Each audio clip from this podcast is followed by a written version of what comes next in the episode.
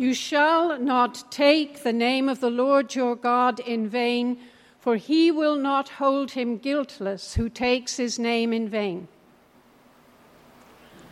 The third commandment.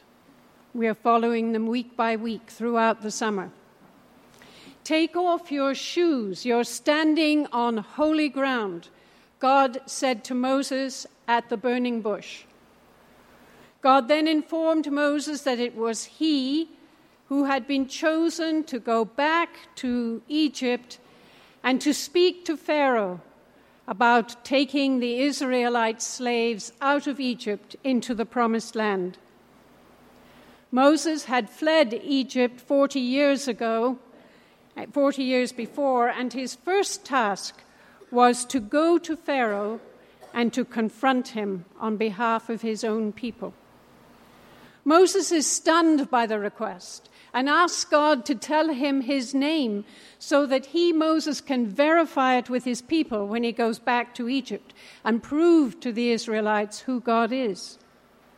So God reveals for the first time his name to Moses I am who I am. The closest we can come to the actual Hebrew is the word Yahweh, the verb to be God's name is the embodiment of beingness. He is the one from whom all beingness flows. Everything else, from galaxies and interstellar space to microorganisms and subatomic particles, derive their existence from Him. His name speaks of His utter transcendence. In Himself, He is beyond all attributes of language and beyond any defining description. He is holy, and his name is holy. The children of Israel did not speak his name for fear of inadvertently blaspheming, and so they had many substitutes for God's name, such as Adonai, which means Lord, Elohim, which means God, Hashem, which means the name. These alternative means of referring to God and addressing Him meant that the number of occasions on which the name would be uttered would be reduced. And uttering God's name was offensive enough, but to swear by it falsely was worthy of extreme punishment. There's an incident recounted in Leviticus 24 where a young man is overheard blaspheming. The man is put into custody until Moses goes by himself to consult God. God's instruction was to take the young man outside the camp, and those who had heard him blaspheme were to stone him to death. You shall not take the name of the Lord your God in vain, for he will not hold him guiltless who takes his name in vain. For all the many faults of the Jews at this juncture in their history, they did understand the holy and the sacred. They understood what it meant to be in fear and awe and to have profound respect for the living God.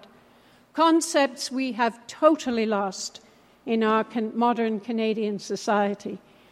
I was reminded of this this morning when, on my way here, I happened to stop by Tim Hortons, and a young man was coming in as I was leaving, and he looked at me and he said, Oh my God, it's Sunday. I suppose it was the clerical collar. I have no idea, nor do I know what it meant for him. He said, I totally forgot. So, we leap a thousand years or more to the announcement of the birth of Jesus.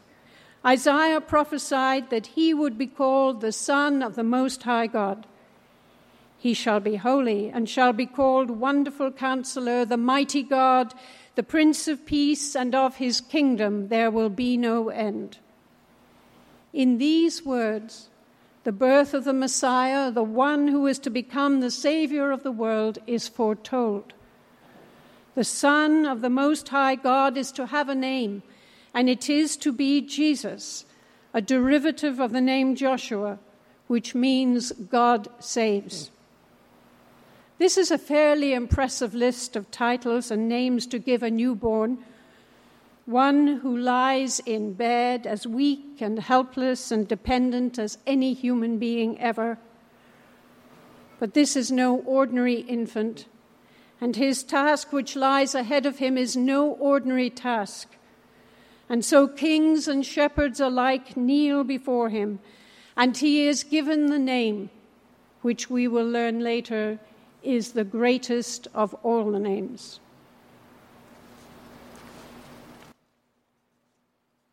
How does Jesus deal with the third commandment during his time on earth? He honors it and he strengthens it. He honors God the Father by being in harmony and unity with him, always setting his own preference aside and yielding to the wishes of his Father.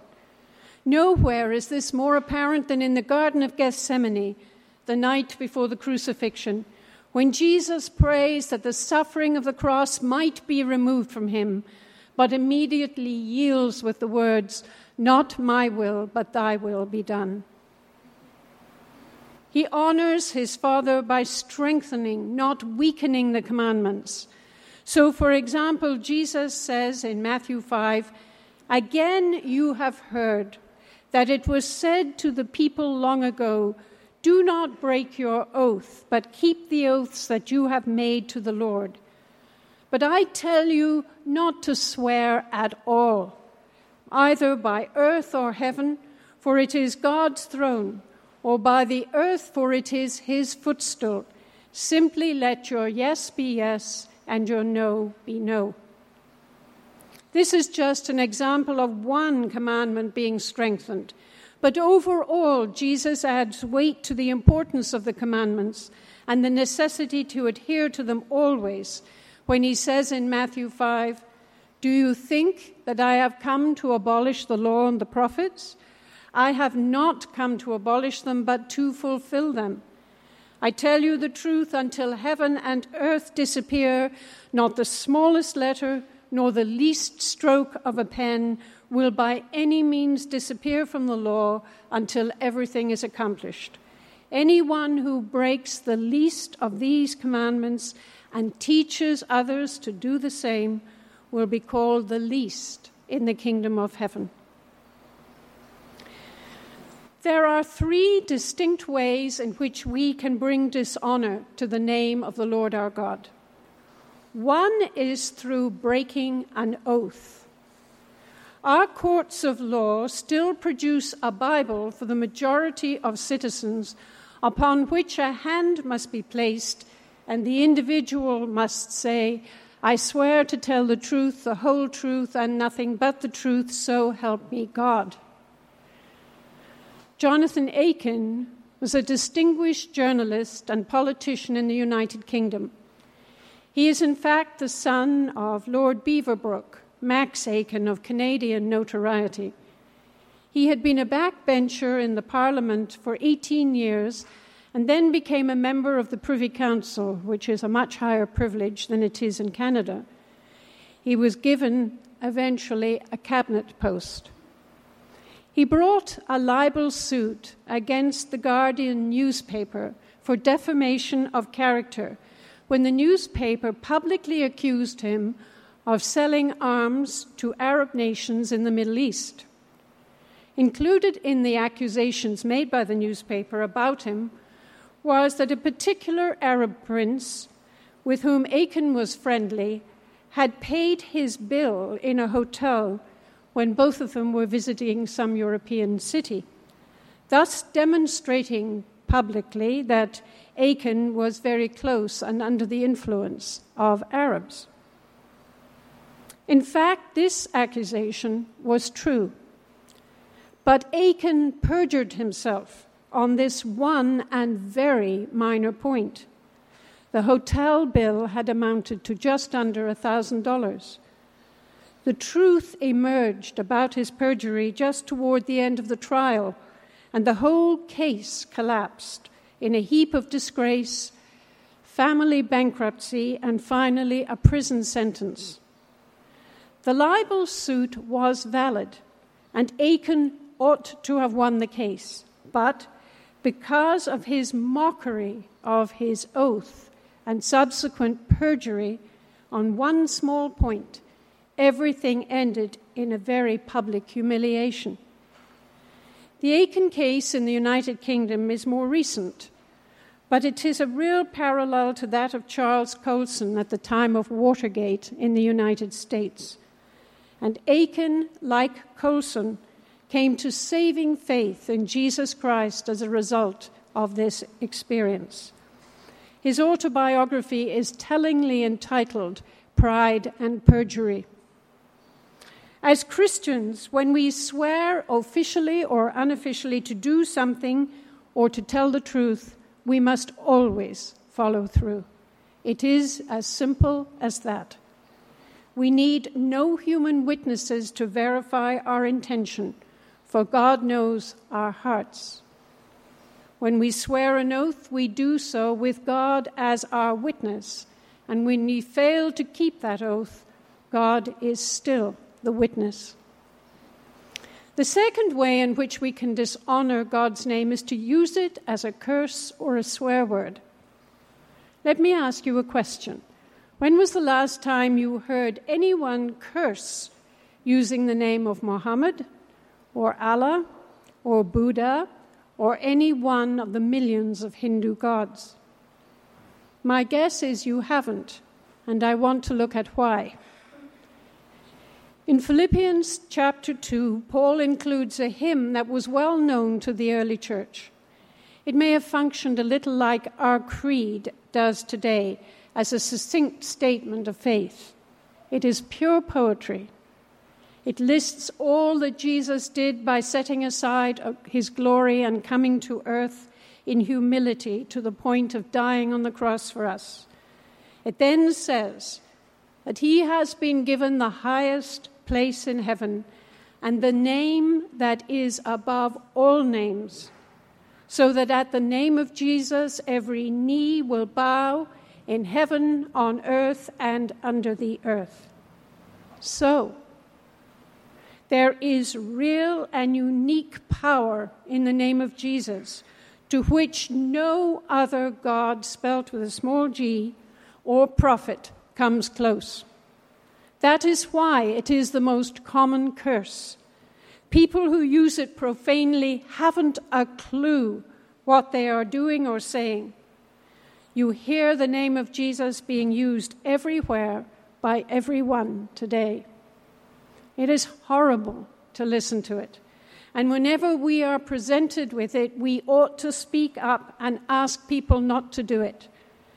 Our request will probably not have any effect, but it might make them think about what they're saying.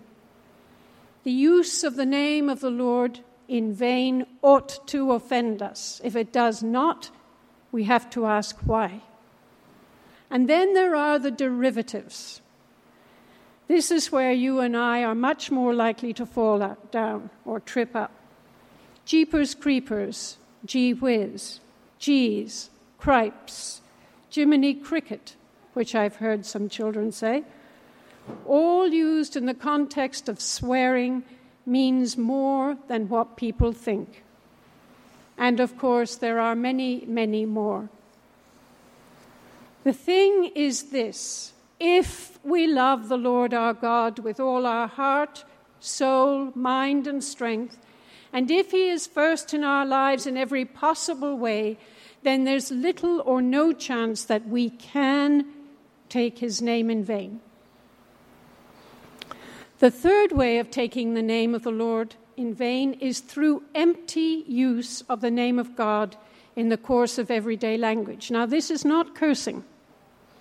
In this instant, it is spoken more as an exclamation point. Quite possibly, this is the one that was originally meant by vain. So your sentence will run, oh God, no, I have to go to the shop again.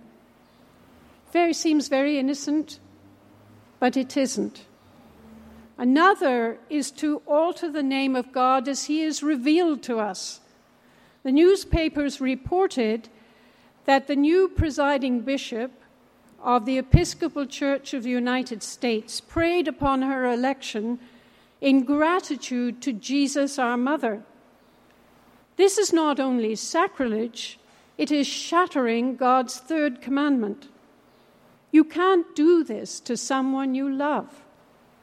If I tell you my name is Desiree, then that is what it is.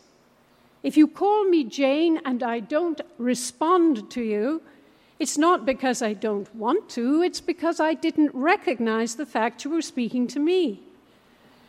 So we must not do that to the Father, nor to the Son, nor to the Holy Spirit. Jesus taught us that when we pray, we are to say, Our Father who art in heaven, hallowed be thy name. Hallowed means holy. We must hallow his name in word and deed.